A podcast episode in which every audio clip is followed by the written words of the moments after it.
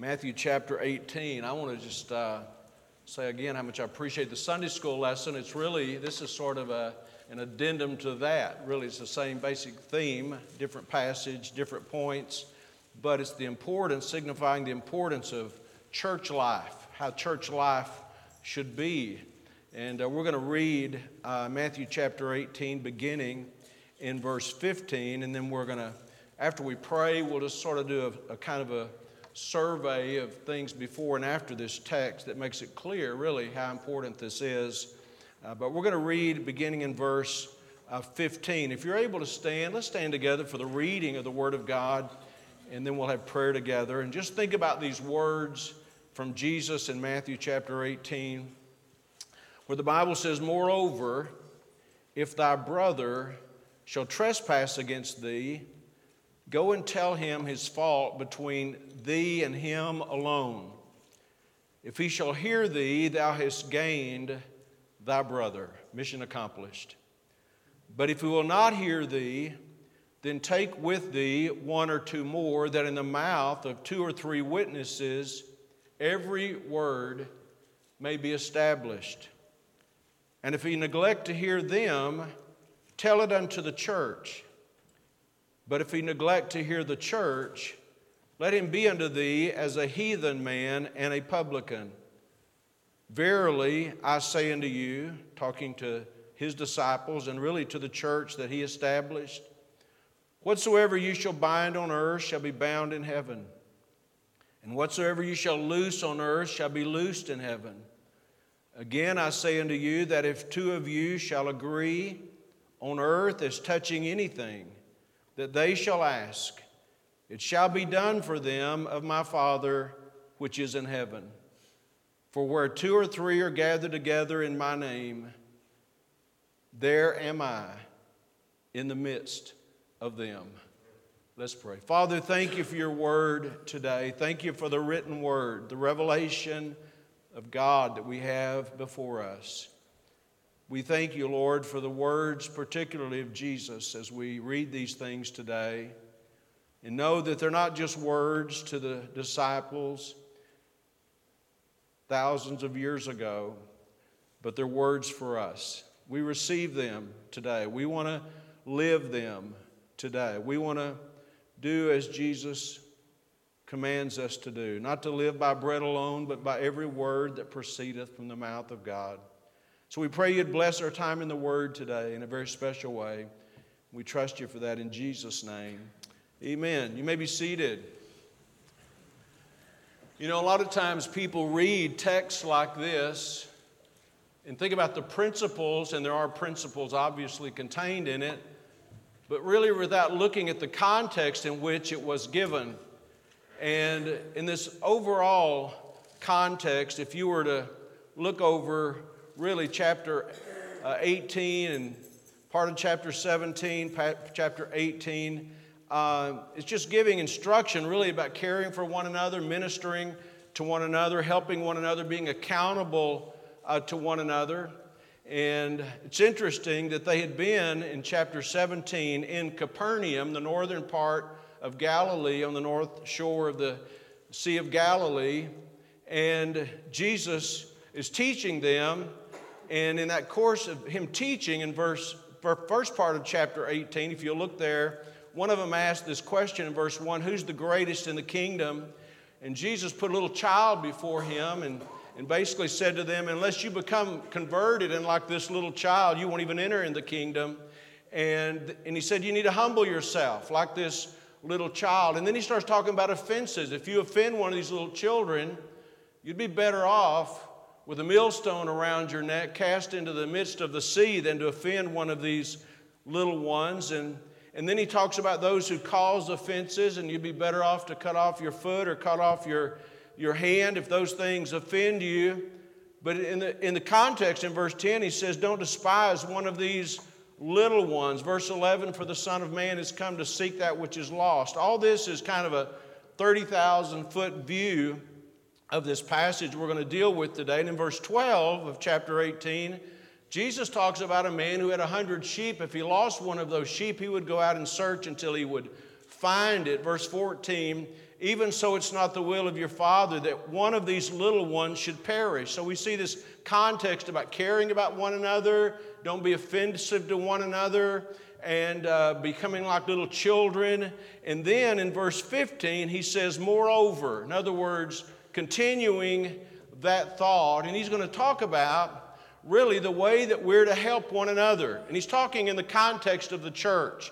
Just to make sure we understand that, look in verse 17 and I'm going, to, I'm going to come back to verse 15 momentarily, but he says in verse 17, if he shall neglect to hear them, tell it unto the church. But if he neglect to hear the church, let him be the, unto thee as a heathen man and a publican. And so the first question that comes to mind, and I want to mention this as we get into the text, and that is the church identity. We heard about this in Sunday school this morning. What is the church? What does the church look like?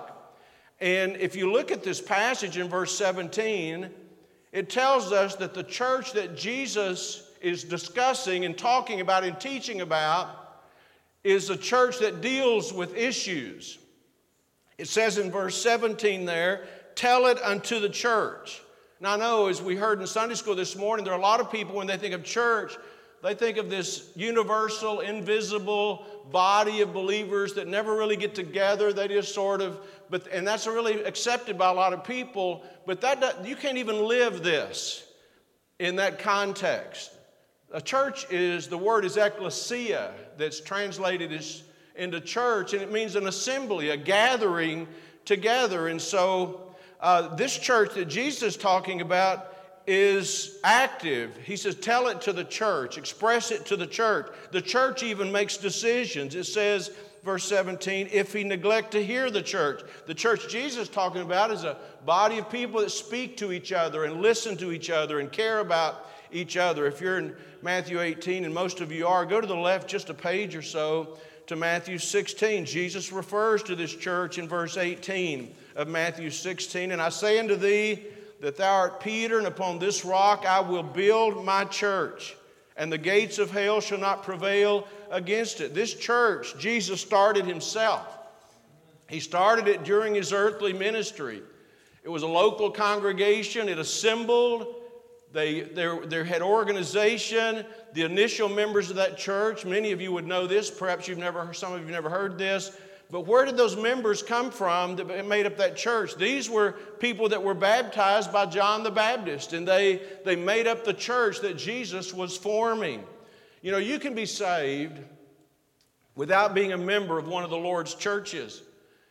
You, you, know, I've had people accuse me because I teach and preach very strongly about the importance of churches, and people have accused me of thinking that you have to be a member of the church to go to heaven. I don't believe that. I, I, I, you, can, you can be saved, go to heaven, spend eternity in heaven without being a member of a church, but you're going to miss out on what the New Testament teaches a majority of what it teaches if you're not actively functioning in a true, true church. You're going to because much of what the Bible says is directed to churches. You can't you can't. Here's a teaching right here of Jesus that, that's practiced in the context of a local assembly. And Jesus started this church, but from this first church, multitudes of churches have been formed. I thank God for that today. The churches of the Bible and the churches of today are local, visibly assembling, self governing. We see this in this text bodies of baptized believers. And this is just a little part of what church life should look like. And then I want to give you a few things out of this text that I think are critically important in church life. The first one is church accountability. If you look in verses 15 through 17, He's, de- he's talking about how do you deal with problems, especially relationship problems in the church. The simple answer is we, as members of the church, are to be accountable to each other.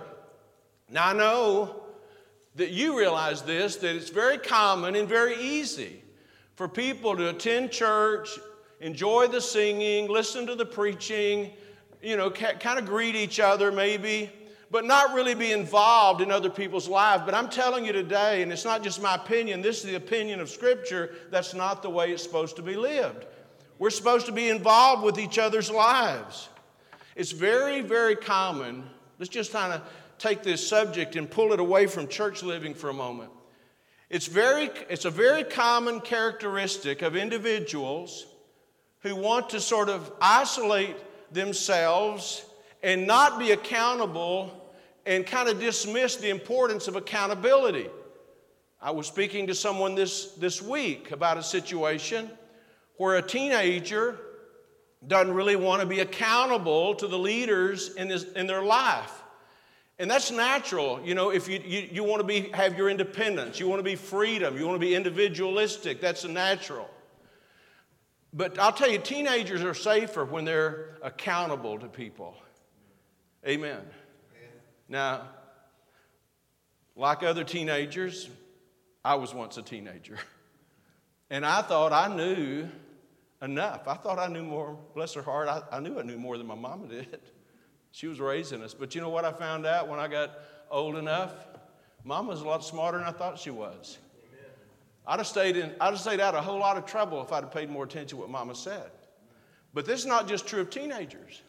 Sometimes adults, that because they're not accountable to people, because they're not willing to run their ideas by someone, because they won't listen to spiritual guidance, they, they, they sort of just are mavericks. And I'm just telling you today, in the, this, is a, this is a passage that makes it so clear that as church members, we're to be accountable for each other. And I'm going to say something you may not believe, but I believe it strongly. Isolating ourselves from others is not always healthy. As a matter of fact, it can be very unhealthy. So, what does Jesus say in verse 15 about this subject? He says in verse 15, If thy brother shall trespass against thee. Now, that's not just talking about an older sibling and your younger sibling, you know, breaks your toy. That's not your brother trespassing against you. It would fit all right, but that's not really what this is talking about. It's talking about Christians getting along with each other and ministering to each other. Trespass is not just when you get on your neighbor's property. The word trespass means if he sins, if he errs, if he misses the mark. If a person wrongs you, if a Christian friend or brother wrongs you, what are you supposed to do?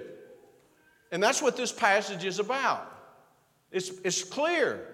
I mean, you, you can't get anything out of this passage other than what it says, and that is where there's a biblical way to deal with it. By the way, if I, I know that that's true, it's clear that that's true if a brother trespass against you.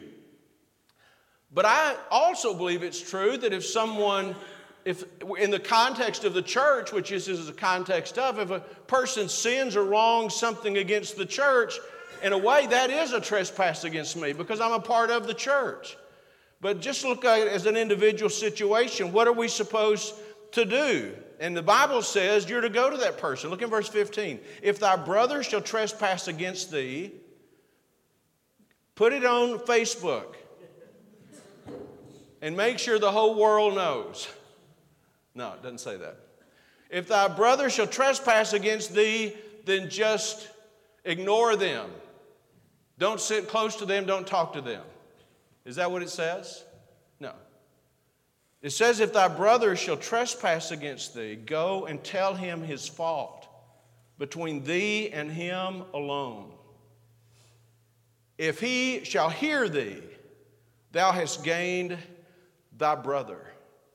If a person sins against you, wrongs you in some way, you're to go to them privately. I don't even think texting them is the way to handle it. You're to go to them privately. Sit down with them over a cup of coffee. And if you don't drink coffee, I'll pray for you. Sit down and talk to them. Deal with the problem. Look, what, look, you know what you find? I've done this before, and most of you, many of you have done this before, I'm sure. Sometimes you find out that you're not always as right as you think you are. You may find out that they have some legitimate concerns or, or there was a reason why they did what they did or said what they said, but, the prob- but you never fix that unless you talk to them. It ought to be discussed with, with an individual. And what is the goal? Look at the last part of verse 15. This is so important. If he shall hear thee, thou hast gained thy brother. That's the whole goal. You know, the last part of, or the, the earlier context in chapter 18, verse 14, look, look what it says. It's, it's, the will of, it's, it's not the will of your Father which is in heaven that one of these little ones should perish. In other words, we ought to go after the lost sheep. We're to care for them. God doesn't want any of them to perish. And that's not just talking about lost people in the community. That's talking about sheep that are part of the flock and they get lost. And he says, Jesus doesn't want any of them to perish. Verse 15, moreover, if someone wrongs you, you ought to go to that person. It shouldn't be, at least initially, it shouldn't be discussed with others.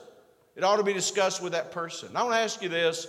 Please don't answer. I'm not looking for a response. Just, just a question for you to think about. When was the last time, if ever,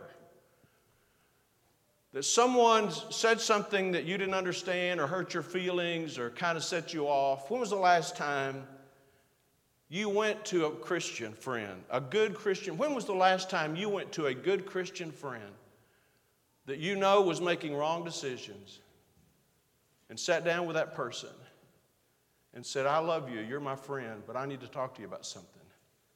You know, the truth of the matter is, many people never do that. They never do it. I want to tell you if Christians don't care about each other enough to help each other, who is going to care enough to help them? But you know, we're, for whatever reason, I can only speculate. We're, we don't want to get involved, we don't want to be misrepresented. You know what a lot of people say about what we're talking about right now? Maybe you've already thought it. They say, You're just judging people. You know, you're just being judgmental. You're not supposed to judge. Don't you know that God loves everybody? I do. And you know what God, I know this about God. He knows us, He loves us enough that when we're wrong, He'll talk to us about it. God doesn't look at me when I'm wrong and just dismiss it. Don't say, well, I just love that person too much to talk to them. That's wrong. It's just like a parent saying, I love my child too much to correct them. No, the Bible says if you don't correct them, you don't love them. I was reading yesterday in Proverbs something that speaks directly to this, where it says in chapter 27 open rebuke is better than secret love. Amen. Open rebuke, that means you go to a person and say, Look, I'm not here to judge you, I care about you. I'm concerned that the direction you're going is not a good direction. And then in the next part of that verse, open rebuke is better than secret love. The next verse says, Faithful are the wounds of a friend. You say, Preacher, can you ever remember times in your life when someone who loved you and cared about you rebuked you or corrected you or reproved you about something? Absolutely. And you know what? it was good for me. But people live like, I'm telling you, if you, if you go by what you see on social media, the definition of love and accountability you see on social media and what people say, often even preachers say, you'd say, well, you should never ever point out when anybody's wrong. That's not true.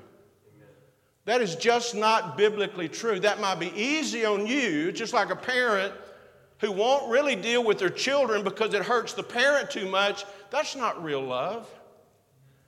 This is what friends are supposed to do. You don't ignore something if there's something wrong, we ought to go to that person. It's best for that person if you'll go to them, and it's best for you if you'll address it. And by the way, this is not, and we know this, this is not the only place you find this in the Bible. I think it may have been yesterday. Some of you know, many of you know, we print out and publish a daily devotion every day, and you can read the book or you can get it on the internet. But I think it was yesterday or the day before Galatians chapter 6 and verse 1 was in there, which says this basically Brethren, talking to believers, if a man be overtaken in a fault, if a man is stumbled, if he's fallen, if he's overtaken in a fault, here's what you do. Ye which are spiritual, restore such a one in the spirit of meekness. If you see someone, that's what kind of what Jesus said. If someone trespassed against you, go to them. Paul, writing to the Galatians, says, If a man be overtaken in a fault, you that are spiritual, you know what people are trying to make us believe? That if you're really spiritual, you just ignore all sin. No, it's not true. That's not spirituality. You that are spiritual with the right spirit and attitude, go try to help that person. I was reading this morning the book of James, chapter 5, where James writes this. It says this Brethren, notice again, brethren, if any of you do err from the truth, couldn't be plainer. If any of you do err from the truth, and one convert him, that's not talking about getting him saved, that's talking about helping him get his life back on a better place. And one convert him, let him know that he which converteth the sinner from the error of his way shall save a soul from death and shall hide a multitude of sins. We're to go to those people. We're trying to help each other. We heard this morning in Sunday school about the importance of the church and our relationship with each other. I'm telling you, we need to live by the book, folks. We need to live by the book. If you've been made to believe that we're never to ever have a serious conversation with other Christians about the direction, the, the trajectory of their life, and we're just kind of let them go and not, if we're, especially if they're going in a bad direction, if you think that's spiritual, you, you need to just take a deep breath today and say, I need to get back to the Bible and see what the Bible says. If you, if you look what Jesus said in verse 15, if, you hear, if they hear you, that means you get it resolved. You've gained your brother. What a blessing. Well, as we all know, sometimes when you do that, they don't always, they don't always come around immediately. So what if the issue is not resolved with that person? Look in verse 16. But he says, But if he will not hear thee, then take with thee one or two more, that in the mouth of two or three witnesses every word may be established. You ought to pray about it. I think you ought to pray about it. You ought to seek the Lord, make sure you're, you know, you've got the right heart about it. But if it doesn't, if it doesn't get better, then he says you ought to take somebody with you. And again, what is the goal? It's to restore the person. It's to resolve the conflict. I read this morning over in the book of Deuteronomy where he speaks about this whole matter of doing things in the presence of one or two witnesses, two or three witnesses. It's just not just one person's word against another. So you try that in verse 16. Well, what if that doesn't work? Verse 17 it says, And if he neglect to hear them, if they just will not reason, they won't get it right, they won't, they won't repent, what should you do? Verse 17, tell it unto the church. It ought to be dealt with in the church. But if he neglect to hear the church, let him be unto thee as a heathen man and a publican. Now, Brother Jason was talking in his lesson in Sunday school this morning about an incident our church had many years ago. It was a very painful event. And you, you, you brought up some bad memories, brother. Thanks a lot. but there was, there were some people that were just out of sorts. And I tried and tried and tried to help them. And then I did what the Bible says I brought the whole issue before the church. And I said, look, we, we, the church needs to intervene in this situation. That's, the church has the final authority. The pastor doesn't have the final authority. The church has the final authority. And so it says in here, you take it in verse 17, you take it to the church. And by the way, let me just insert something. If someone's a guest here and they're thinking that we've got this some kind of a mutiny going on. I, not that I'm aware of. So, but I'm just teaching what the Bible says. It's good to know what the Bible says. So, what if this person is not willing to get it right? Then, then look what it says in verse 17. If he neglect to hear the church, he's not just not he's just not responding to the one person. He's not just responding to the group that came to them. Let him be unto thee as a heathen man and a publican. That's talking about what we often refer to as church discipline. I'm not going to turn to the passage, but there's a, an example of this in a church at Corinth. A church, a place where the immorality is being practiced, and the church was doing nothing about it, and it was common knowledge. And the church was doing nothing about it.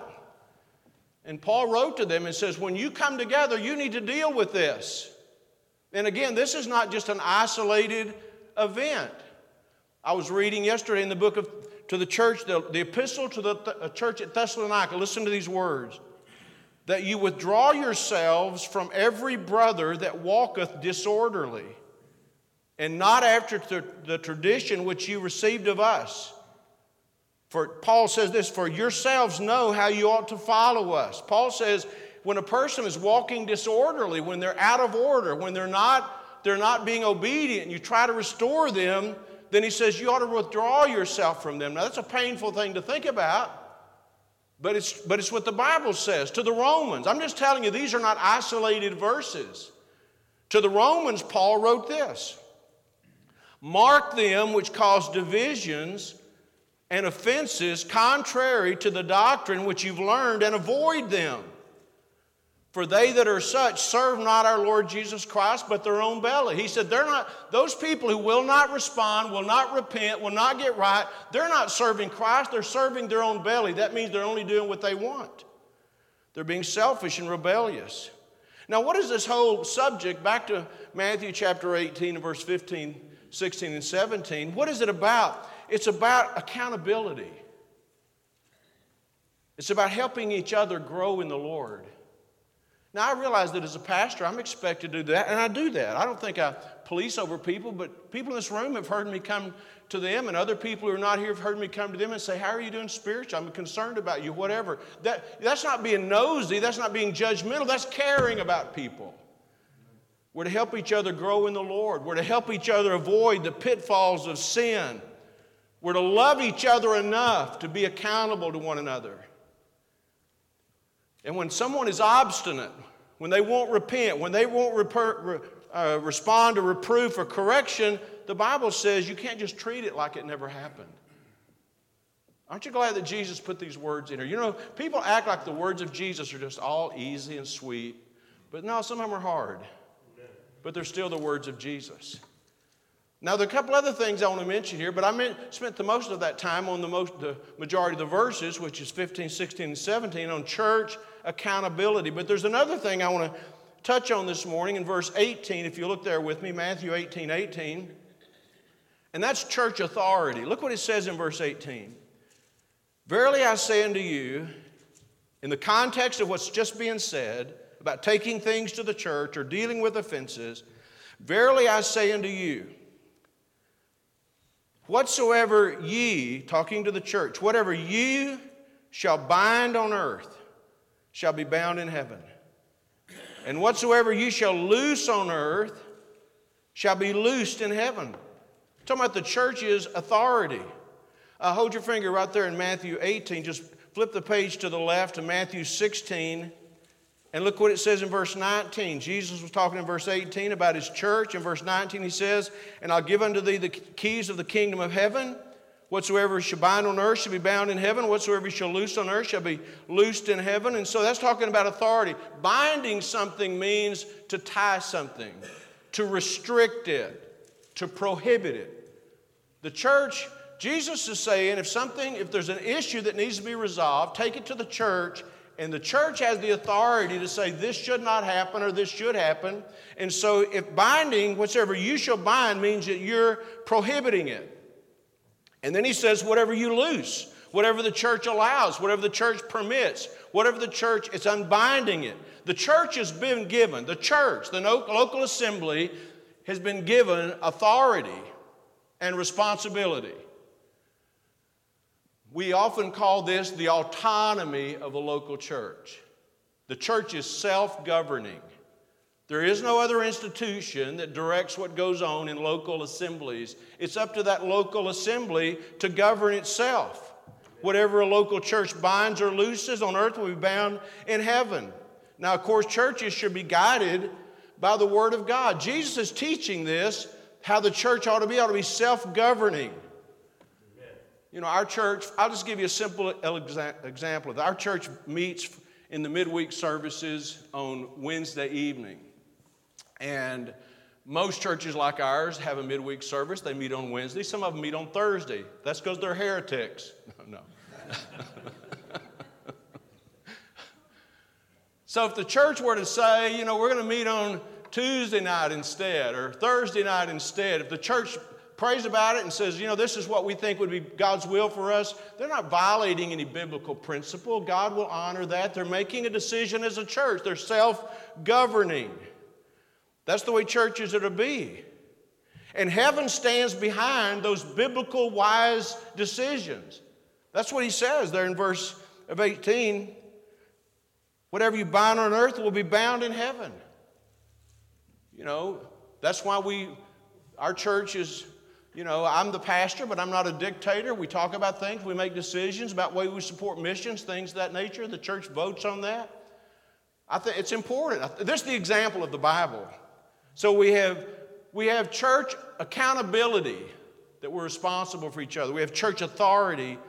And the last thing in verse 19 we have is church unity. And this is really what was uh, specifically emphasized in Sunday school this morning. Look in verse 19. Again, I say unto you that if two of you shall agree on earth as touching anything, now getting two independent Baptists to agree on anything, that is a challenge, but God is a miracle working God, right? That if two of you shall agree on earth as touching anything that they shall ask, it shall be done for them of my Father which is in heaven, Jesus said. For where two or three are gathered together in my name, there am I amidst them. And obviously, there's something here about prayer, but it's preceded by something about agreement. If any of you should agree, look in verse 19. If you're in the habit of underlining or marking things in the Bible, I'd urge you to circle or underline that word agree. It's an important word. Uh, the English word agree is translated from a Greek word sumphoneo, S U M P H O N E O. Symphoneo sounds like what? Symphony. The word is where we get our word, English word symphony. And a symphony means it's in harmony. The church, if a church can agree, that doesn't mean every church dots every I and cross, every member cross every T, but we're in harmony. You know, you have different or, different instruments in the orchestra and they make different sounds, but they harmonize. It's, they're in symphony. And this is what a church is supposed to look like a great picture of churches. And it takes the Spirit of God to do this. For a church to be accountable to one another, for a church to operate in the authority God's given them, and for a church to be unified. But that's what Jesus wants in his churches. Another word used in the New Testament is to be in one accord. That's a New Testament word. The churches, the book of Acts, were in one accord. That means they're in agreement. The opposite of accord is discord. And that would be like an instrument that's out of tune, an instrument that's clashing.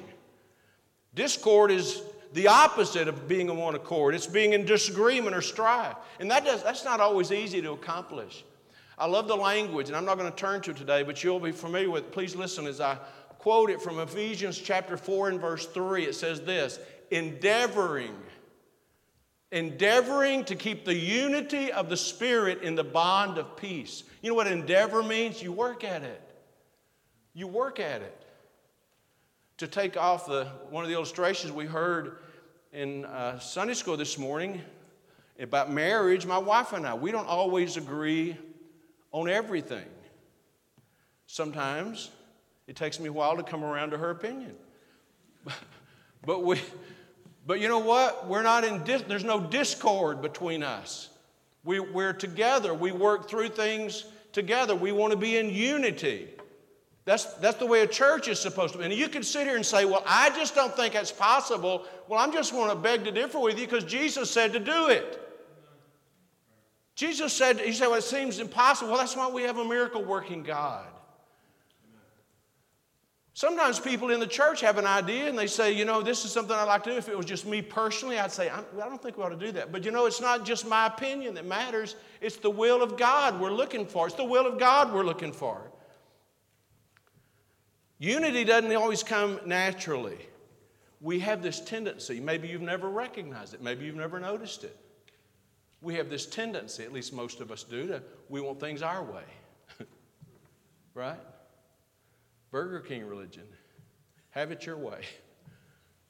We don't, we, but really, we want God's way.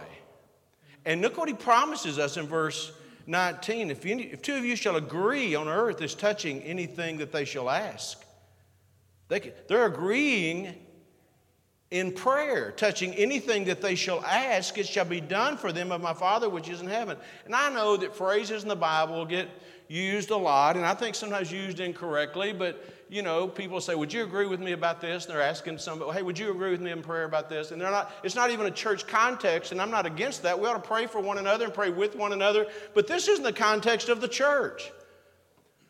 A unified church ought to pray. I've said this many times over the many years that I've been here. I would rather have a, a, unified church praying for me than any other institution or group in the world. I believe there's great prayer. That's why we rejoice in answered prayers. When we pray together as a church and God does something, we rejoice in that.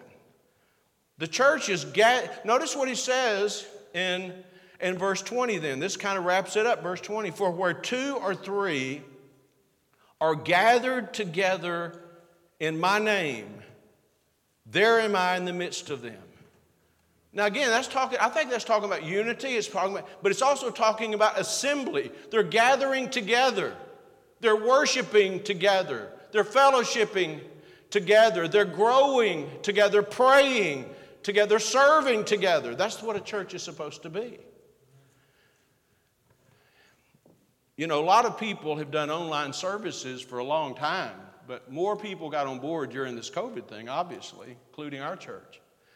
But I read an interesting piece recently from a pastor that I know in Iowa who's basically quit doing the online thing altogether. And, and I'm not saying we're doing that, but I'm just saying he did it and he, he gave his, and he gave a great reason for it. But basically, it was because people have become too accustomed, too comfortable just to stay home when they could be at church.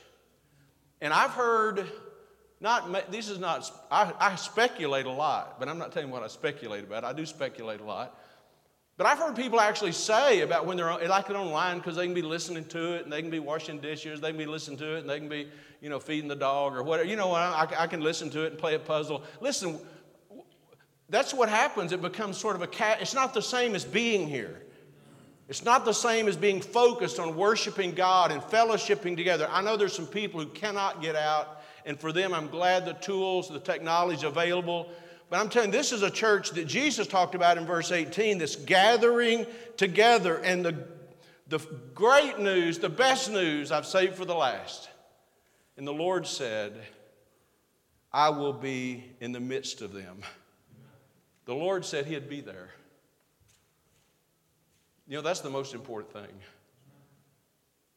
The prom, and this promise is uniquely given to the Lord's churches. I know a person could, you know, be on the first hole ready to tee off on Sunday morning and say, let's just pray and ask God to be with us. And, you know, God's everywhere, right? But that's not what this is about. that's not what this is about. Take my word for it. This is not what this is about. He is in the midst of them when they are assembled. Paul wrote about this numerous times in other epistles. He wrote about it at the church at Ephesus, where he said the church was an habitation of God through the Spirit, a place where God chooses to dwell. I'm going to close with this. Think about this. What if, what if God had the choice of dwelling anywhere He wanted to live? Now, God is everywhere. We know that, right? He's everywhere. He's omnipresent. He's everywhere.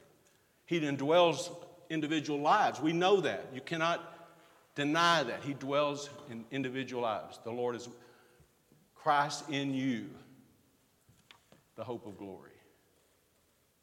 But you know where else he said promised that he wanted to live? And that's in the assembly of the people. He would be there, working, comforting, convicting, directing. Isn't that good that God is, would do that? Why would God do that? Why would God want to be here? Why would God want to? by the way, it's not in the building, it's in the people. It's in, this, he, in the midst of the people. He's there. And He's here today. Amen. This is church life. That's what I, I, I title this Aaron asked me, What's the title today? And I said, You're not going to believe this after Jason's lesson. You're not going to believe it. It's church life. This is how it's supposed to be accountable to one another. Do we encourage each other? Yes. Do we reprove each other? Yes. I know we can get out of balance. We can do too much encouraging and too little reproving. We can do too much reproving. Too, happens in families, it can happen. But I'm telling you, accountability is a part of it. I'm glad it is. Authority is a part of it. The church has been given authority. Only, only one institution, talking about missions, only one institution has been given this commission Go you therefore and teach all nations, baptizing them in the name of the Father, and the Son, and the Holy Ghost, teaching them to observe all things whatsoever I have commanded you, and lo, I am with you always, even unto the end of the world or the age. Church authority, church unity, being unified together. You know what? You know what communities need? They don't just need more buildings with church signs on them. I'm not, some places need some kind of witness, but you know what they need more than, than that? They need church bodies that are functioning as a body, unified together with a common purpose. That verse in Ephesians is such a great verse. Striving together for the faith of the gospel. Amen. Now, if you're here today and you're not saved, you don't need to be active in missions. You need to be saved. You need to come to the Lord in repentance of your sin and put your faith and trust in Jesus Christ. Today, you ought to do that. I pray that God's been speaking maybe to people's hearts about that. If you're saved, maybe you're saved, but you've never been scripturally baptized. You know, you have to be baptized to be a part of the church.